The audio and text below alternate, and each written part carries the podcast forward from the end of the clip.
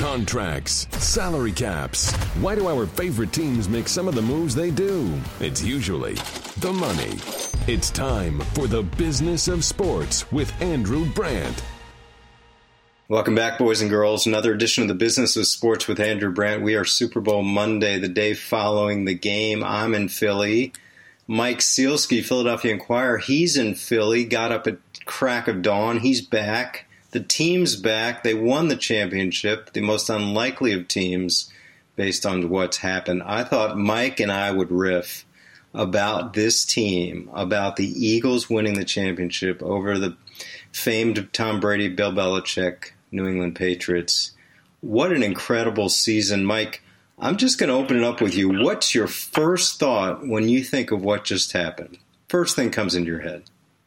Uh, first thing that comes into my head is Doug Pederson has avocados in his pants um, and had them had them all year. Um, you know, it was funny at the, at the start of the week, just before I left for Minneapolis, I wrote a column saying that the reason the Eagles could win this game was because of the way Doug had coached and they had played all season, which was pedal to the metal, defy the conventional wisdom of conventional football. Um, you know, go for it on fourth and short like you've been doing all year. Right. Um, be aggressive, all that kind of stuff, and they did that from beginning to end. I mean, I don't think you could find a more uh, a gutsier play call than fourth and goal from the one and having a you know a, a, a undrafted running back toss the ball to an undrafted tight end who throws a touchdown pass to a backup quarterback. um, so that's what I'll think of. I'll think of Doug Pederson and just how this team kind of took usual football and turned it on its head. Yeah, and you know, watching that game, I knew everyone was going to bring up Atlanta, and they were going to bring up uh, last year's Super Bowl with Atlanta, and then bring up Jacksonville two weeks ago. But I'm like you. I thought, well, those co- those teams weren't coached by Doug Pederson. I mean, this team is not going to shrivel they just keep going after it and after it with backups, with the backup quarterback, with fourth and one. And I thought the biggest fourth down, obviously, was the end of the game, fourth and one from yeah. their own 43. They, they don't make that play, they don't win the game. So yeah, and, it's and what, just all yeah, throughout, right. throughout that that play, the play you talked about, which will go down in history, just an amazing coaching experience. Yeah, and and you know you you talk an awful lot when you write, when you know, when you go on the radio or TV or you write. You you know you understand the culture of an organization, yeah. and and that's that's the important thing that I think Doug and the Eagles established heading into that game was that rolling the dice and being aggressive was part of their culture. It was what they were used to. I mean, the Patriots are famous for among the many things that they're famous for and, and are great you know, in is putting their opponents in uncomfortable situations, right. forcing you to play the way the Eagles played all year. So when the Eagles were in those situations in the Super Bowl, it wasn't uncomfortable because they had been in those situations and played that way all season. And I think that gave them an edge in this game. Yeah, and I've talked about Doug. I mean, knowing Doug from Green Bay, I've written about Doug. He, uh, I certainly couldn't say that he was going to be the most aggressive coach in recent history, but I did see kind of a coach on the field, a calming influence for Brett Favre, a, a best friend, a counselor, the guy that we called uh, when we couldn't find Brett, and of course his dad had right. died, and we found Doug, and he just and he has that paternally happy outlook which I think is part of it. I mean, I just think these players they they say, "Wow, this guy is a, this guy protects us. This guy is behind us. This guy has our back." I just think that means something. I agree with you for all those reasons you just cited, and then to bring it back to what we were just discussing. I think that personality complements his approach perfectly. It would be one thing if he were aggressive and going all out, and he were, uh, you know, a hard for lack of a better way of putting it, a hard ass perfectionist yeah. who was all over his players and then putting them in these situations where if they messed up or didn't execute, he was letting them have it. But he doesn't. He, he like as you said, he's a player's coach. Um, I think you know Howie Roseman and and the front office did a terrific job of bringing in um, you know quality people as players over you know both this past off season and years before that. I think that helped a lot, you know, in terms of being guys like Malcolm Jenkins and Chris Long, and you know, just being tone setters in that regard. And I think it all just kind of worked so that you know, when you're in situations like they were in multiple times on Sunday night, hey, it's not that big a deal. We can handle this. This is who we are and what we do. Mike, give our listeners what it's like to be at a covering a Super Bowl. I mean, I think from the outside, it looks like a lot of fun. It's kind of some drudgery work when you're there, I'm sure, and trying to find new stories that haven't been written before. A week with no games going on, and hardly any practices that you can at least observe, and then you got to fill all this paper. I mean, listen, Philadelphia, God, I mean, yeah. they're so into it. They were relying on you for this. Tell us about the week in Minneapolis. Well, uh, you know, we sent 24 people between the Inquirer, Daily News, and Philly.com to Wow. Minneapolis. So, you know, we were flooding the zone, and so we were going to have every conceivable angle um, covered. And and this is just my personal preference. Um, on, I'll say two things. Number one, in the availabilities that you get with these players, um, they seem to be much more forthcoming, and I found this in previous Super Bowls too, uh, because they recognize the stage, and if if you are familiar to them as a media member, if you're somebody who's covered them all season, they recognize that, and they're more open with you that hey, you came all the way out here, you've been there since the beginning, that kind of thing. Um, the other thing that I like to do is I like to try to find stories, uh, you know, kind of off the beaten path, um, because you have so much media there, and you only have so many opportunities to get quotes or ask questions of people like Belichick and Brady and Doug and Yep. Nick Foles that you want to try to find something different. So on Tuesday, the Tuesday before the game, I drove out to Fargo um, to talk to people about what it's been like there and what's what their reaction has been to the Eagles' run to the Super Bowl without Carson Wentz. Because if, obviously, if you had asked anybody two months ago, hey, you know, do you think the Eagles will be in the Super Bowl? And if so, who do you think their quarterback will be? Yeah. You know, 99 out of 100 people would say Carson Wentz. Um, you know, I tracked down the guy, the offensive lineman that the Eagles drafted with the 192nd pick in the 2000 draft, seven selections before Tom Brady. And it turned out he's a cop in Oakland who's, you know, been, been, been a police officer Right. there for 10 years and is working in drug enforcement. So I like to do those kind of things because, you know, it, it's something that hasn't been done before. And, and you have to try to do that to maintain your sanity unless somebody, you know, says something outra- outrageous or outlandish. And, and that just didn't happen this year. When you went to Fargo, what do you do? I mean, uh, you walk into a bar and say, "Tell me about Carson Wentz." I mean, how, how did you uh, arrange that? Well, I, yeah, I had a. Uh, I was. Fr- I'm friendly with the sports writer for the Forum, which is the Fargo Right. newspaper. So I called him and said, "Hey, you know, I'd like to come out on Tuesday before the Super Bowl. Can I meet with you? You know, who else can I talk to?" And he passed along several phone numbers, including a guy who's the general manager uh, of a bar near the campus of North Dakota State. So I was able to meet the sports writer and the general manager at the bar. And because North Dakota is such a small state, I got the governor on the phone. I, I just called the, the governor's PR, you know, press flag PR Yeah. guy and said, hey, I want to talk to him about Carson Wentz. And he said, no problem. He'll give you a call back tomorrow. And he gave me 10 minutes. um, you know, it's not like getting Tom Wolf or Chris Christie or something like that. It's, um, you know, Carson Wentz is a major figure in North Dakota. Yeah. Um, so I laid the groundwork before I went out there. And then uh, a photographer accompanied me. And, um, you know, we went to the bar. We visited one of Carson's old professors who he's still close with at North Dakota, uh, who turned out to be a big Patriots and Tom Brady fan. So that made, uh, you know, made things interesting.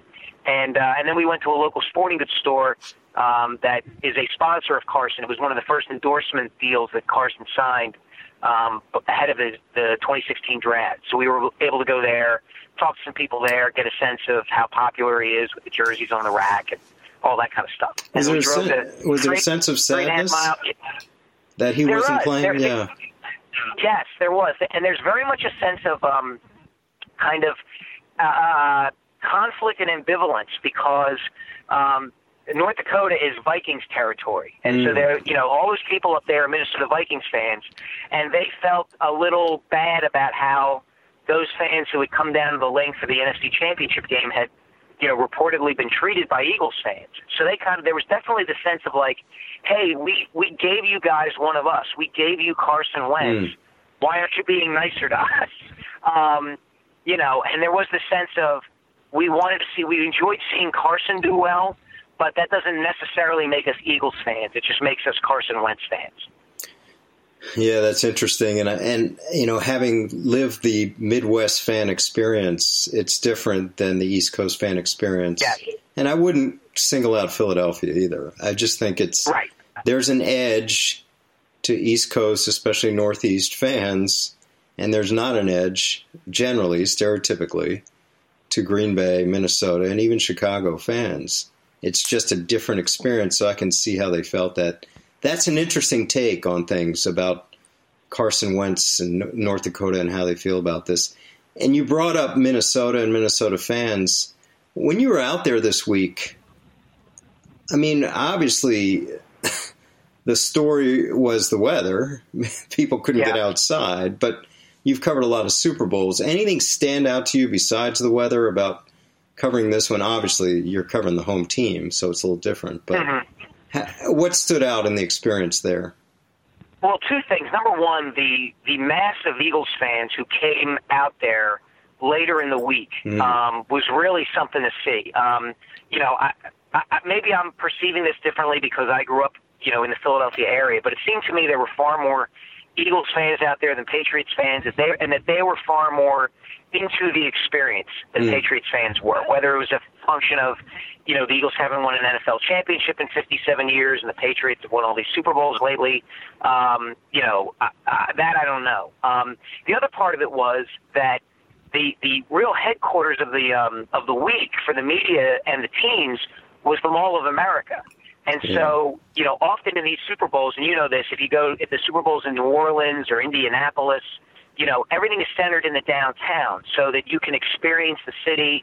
Um, if you're if you're a fan, you can experience the downtown city um, and all that. That that didn't happen here. The Mall of America is in Bloomington by the airport, Mm. and that's where the team stayed, and that's where the media stayed, and that was 20 minutes to a half hour from downtown Minneapolis. So you kind of had this feeling of being kind of just out there. It was almost like being in King of Prussia in a way, Right. um, you know, and, and claiming that the Super Bowl was in Philadelphia. It was just a little bit different in that regard. Uh, but I would say that the thing that stood out most was that you know later in the week the sheer number of Eagles fans and the and the enthusiasm and passion that they brought once they got there. Yeah, it was certainly true watching the game and everyone reporting on the game, seeing it vastly, vastly outnumbering Patriots Yes. fans, Eagles fans. And I don't know if you could tell in necessarily the TV experience, but there were times that you felt like, wow, it sounds a little bit like a home game. Yeah, it felt that way within the stadium as well. Yeah. Um, you know, and again, maybe I'm perceiving that, but there just seemed to be more hope and desperation and you know energy and enthusiasm when you know Foles found Corey Clement for that touchdown pass or Ertz for the go-ahead score. It just seemed like it mattered more to to the Eagles fans there, um, and that there were more of them there. Did you see this year coming at all? I mean, go No. back August, September, even into October. I mean, did you see this coming? No, I did not. Um, and I was high on Wentz. Yeah. Um, I liked him, you know, in the draft. And but my reservation was that, given what they had done to get him um, to move up, Right. and to not, you know, to kind of not maximize the number of draft picks they would have over time. You know, I kind of looked at it and said, boy, he's going to have to be. I think he's good, but he's going to have to be really, really, really good for them to justify this. And it turned out he was. Right. and you know, um, and that they made all these other supplementary moves that that were so smart. You know, that it turned out to be so smart. Whether it's Alshon Jeffery or Timmy Jernigan and Jay Ajayi, and you know, I mean, you know this as well as anybody. I think what what Howie has done Yeah. is a template for what other teams are going to do, which is that the salary cap is just growing so much, and these teams have so much money to spend that you can afford to take a ch- relative chance on a guy who is a year or two into his contract, um, and and hope that a guy like a Ronald Darby or a Timmy Jernigan works out better for you than than he did for some other team. And you give up a draft pick or two for the slightly surer bet, and you take on the increase in salary, and voila, here you are. And uh, I did not see this coming at all. Um, I have to say, and uh, either from the the talent standpoint on the team or from Doug Pederson. I mean, I was skeptical of Doug too. Um, you know, he was their third or fourth choice, obviously. Right. Um, but you know, all, all the props in the world to Howie and Joe Douglas and Jeffrey Lurie and Doug and Carson and Nick and everybody. Yeah, I mean, this team of destiny thing I think is overplayed, but everything you mentioned it with Howie, and I've told him this. I told him this uh, early this morning. Everything turned to gold, which is Yeah, remaking the running back position, and with, with Sproles getting hurt, so you have a Jai, Blount, and Clement, one by trade, one a free agent nobody wanted, and one an undrafted free agent. And Yep. and they're big timing the Patriots last night. I'm looking at that like, oh my Yeah. god. Then you got Jeffery. Yeah. Then you got Torrey Smith. Then you got Patrick Robinson. Then you got Chris Long. Then you got Darby. Then you got Jernigan. None of these guys here last year. And yeah, I mean, you can say all you want about remaking a team, but how many teams go through that kind of turnover and have any kind of success, let alone the ultimate success? Forget forget if they're good or bad players. Just that kind of turnover is just astounding to me. yeah. I, I wonder if it speaks to the nature of um, roster configuration in the league now. You Yeah. see, you know, fewer and fewer players who are veteran guys in the league. You know, because they cost more money, and teams, you know, want to get young because young is cheap, and you know the relative, you know, quote unquote career expectancy, I guess you'd say, of, a, of an NFL player is what only two and a half years.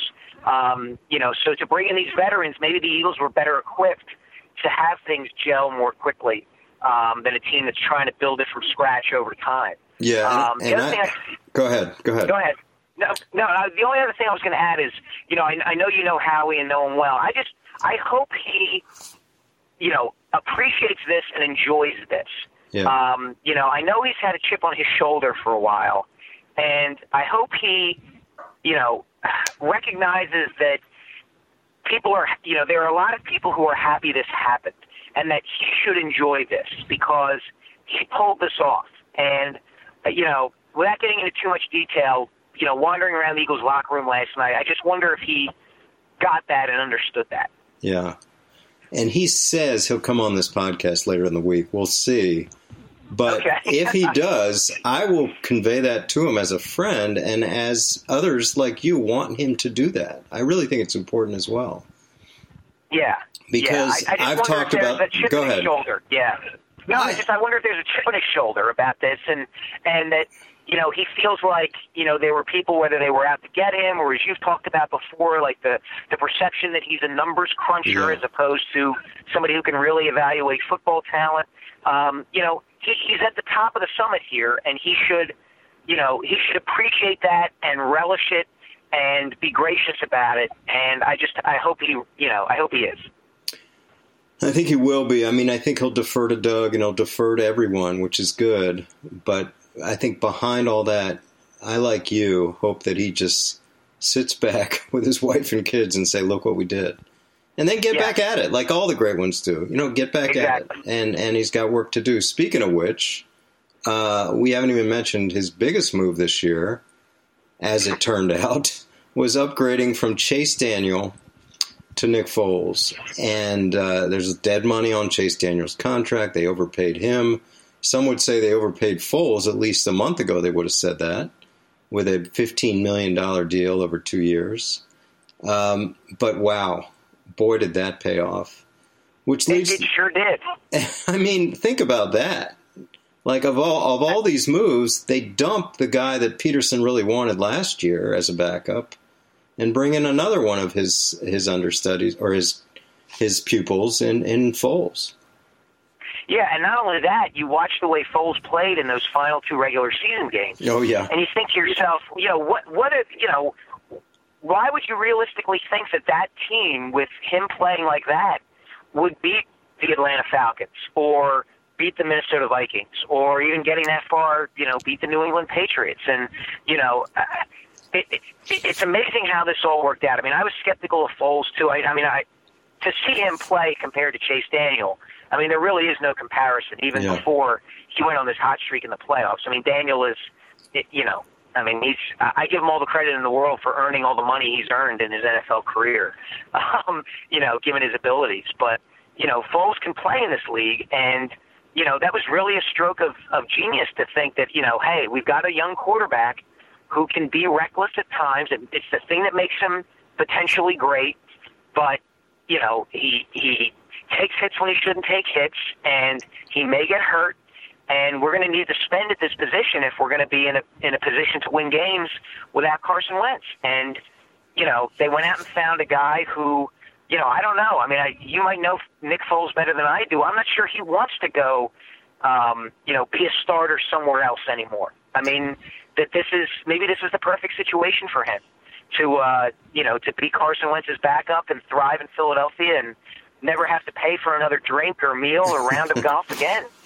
Yeah, I mean, listen, I I tweeted about Foles that he to me he seems like the ultimate flatliner and Yeah. and that's a good thing in this business because I mean there's some guys you say never get they never get too high or too low. And this guy is unbelievable. I mean, he never gets a little bit high or a little bit low. He's just like flatline. And I saw that when he was here in Philly four years ago. The same thing. He's just like, you know, he throws seven touchdowns, looks just like he did when he throws five interceptions. Absolute same. Yeah. And that Yeah. really paid off, I think, for him and the Eagles yesterday. Yeah, I think it's you know it's funny. We always I, I feel like when we talk about the issue of um, faith in athletes and religion in athletes, we you know that kind of gets poo pooed.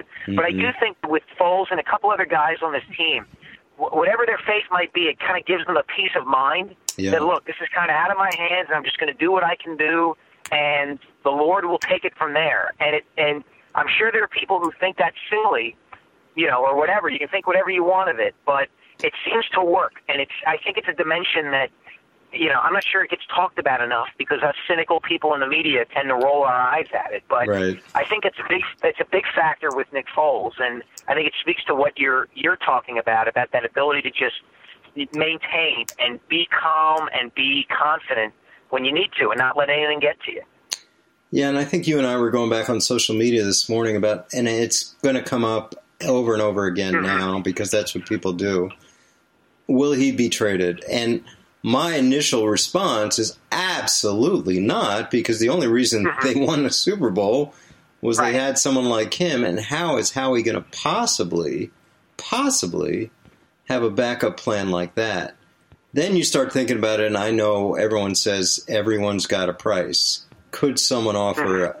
say, a high second round pick for Nick Foles? I suppose everyone has a price, but again, my reaction is, oh my God, no, do not get rid of that guy if you're the Eagles. He's not only your savior, pardon the pun, but he is someone that you just, you know, mo- you just mentioned Chase Daniel. Most backups are like Chase Daniel. And Exactly. this guy is just a cut above, and no one has that. I mean, you can go down the list, maybe the Sam Bradford, Case Keenum situation, but there's nothing like this out there.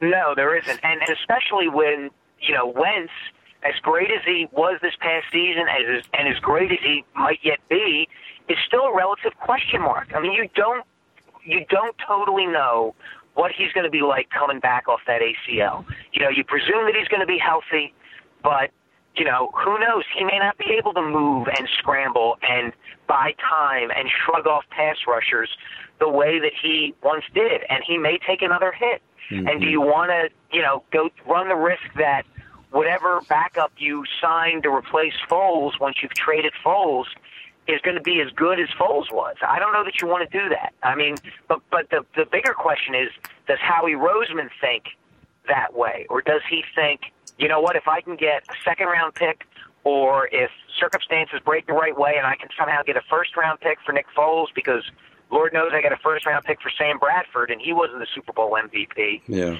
then you know would he trade him? And you know, I think Howie's default position is, um, you know, can we make a deal somewhere? Well, I think you're right. I think he's obviously uh, one of the more active, if not the most active GM. I guess here's the situation on quarterbacks as I see it. You don't have a lot of openings. I mean, you have Right. you have the Browns, you have the Jets, you have the Cardinals, and maybe I'm missing one, but you just can't come up with teams beyond that. You figure Minnesota's going to sign one of those guys.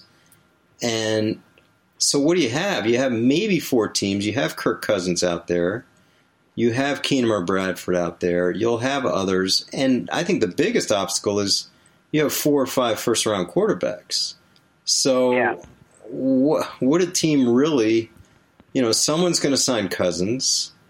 And, you know, is there really going to be a space, a team that really wants to go all in on Nick Foles? Even if you wanted to do that, which, you know, I'm sitting here thinking out loud, even if I was Trader Howie, I just wouldn't do it. You know, and and what holes does this team really have that you'd give up Foles for? I mean, obviously it'd be a draft pick, but what are you going to use it for? And let me ask you, where, where are the holes on this team? I'm asking kind Yeah. of uh, Yeah, I mean, you could make an argument. Yeah, you could make an argument that they could use another, unless unless you're convinced Mack Hollins is going to be really good, and I I suppose he showed enough to think that maybe he could. Could you use another outside receiver? Is Torrey Mhm. Smith necessarily coming back? Um, you know, are you going to need help at linebacker? Is Nigel Bradham going to be back? And if so, you know, at at what kind of deal and at what length? Um, you know, what do you do with Mychal Kendricks?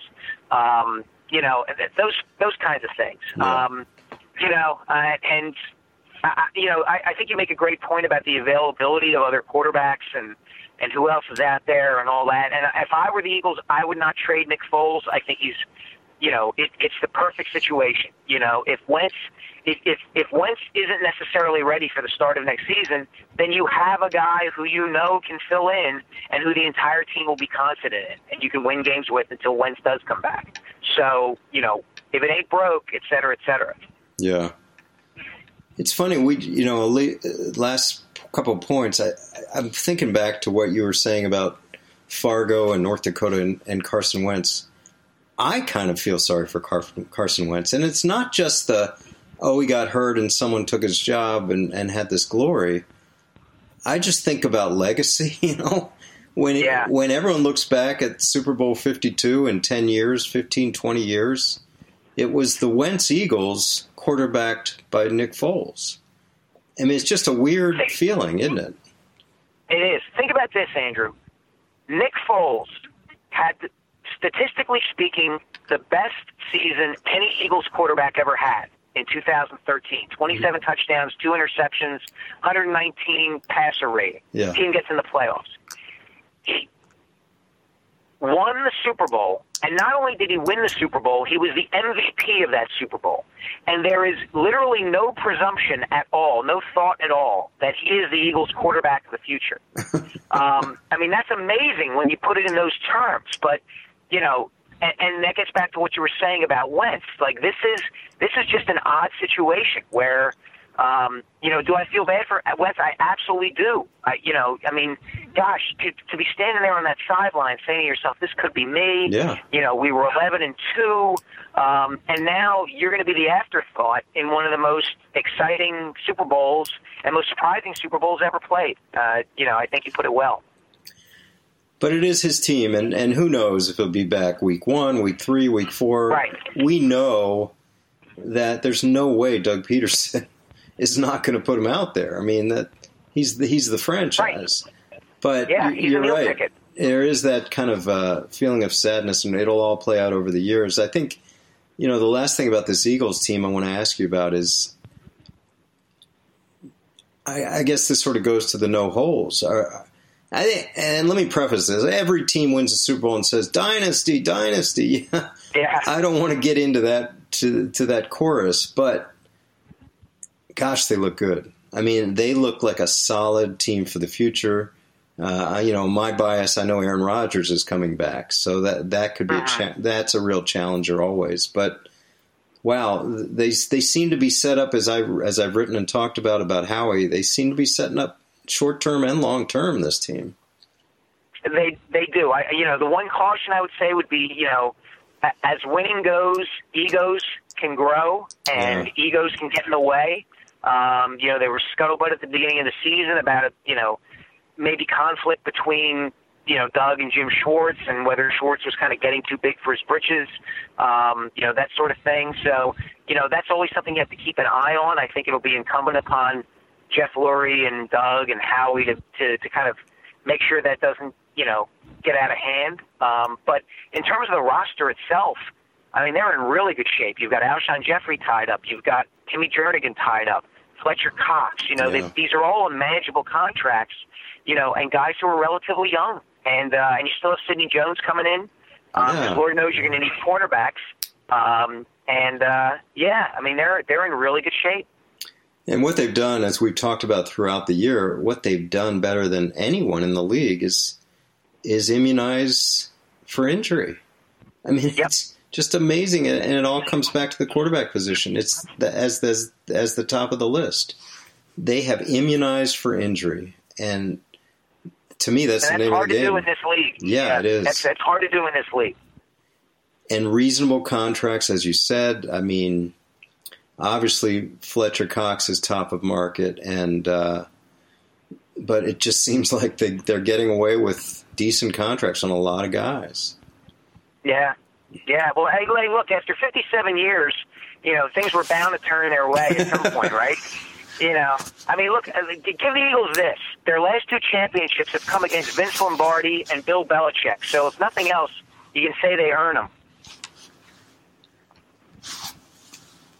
You know, one thing, Mike, is I haven't asked you as I've asked you all these questions as media, but what about as a fan? You're from Philly. I called my dad five minutes after the game ended, um, after I had filed my column on Alshon Jeffery, and all I said was, "Can you believe this happened?" and uh, he said, "No." They, he and my mom had had you know about a dozen friends over to watch the game, and uh, I said, "Okay, I'll talk to you tomorrow. I got I got to go work." But uh, I can't believe this happened. It was pretty. It was a fun ride to be a part of. Um, and I've been around and doing this long enough now that I don't let my fan, you know, whatever fandom right. I might have had as a kid um, has been muted a little bit, but it was still really, really, you know, exciting to see this happen. I feel great for all these fans. As you know, I married yeah. into uh, Philadelphia fandom, yep. so I've been uh, checking on my father-in-law. He seems to be uh, his, heart, his heart, heart rate has come Good. down, I think, a little bit right now. Yeah, you're enjoying this on multiple levels. I know. I know. It's great to see. And great to have you, Mike. Just I wanted to get you on. I respect you so much, and really sort of break down what just happened, which is we're all still scratching our head about this Eagles team. Really, that sort of phrase, "team of destiny." Yeah. Well, thanks for having me, Andrew. I enjoyed it. Thanks for coming on. It's such uh, sleep deprived as you are. I really appreciate it, Mike. Anytime, man. Thanks. Thanks for listening to the Business of Sports with Andrew Brandt. Make sure to subscribe to this podcast so you never miss an episode. You can also get additional insider insight by listening to the Ross Tucker Football Podcast, Fantasy Feast, Even Money, and College Draft Podcast, all at rosstucker.com or wherever podcasts are found.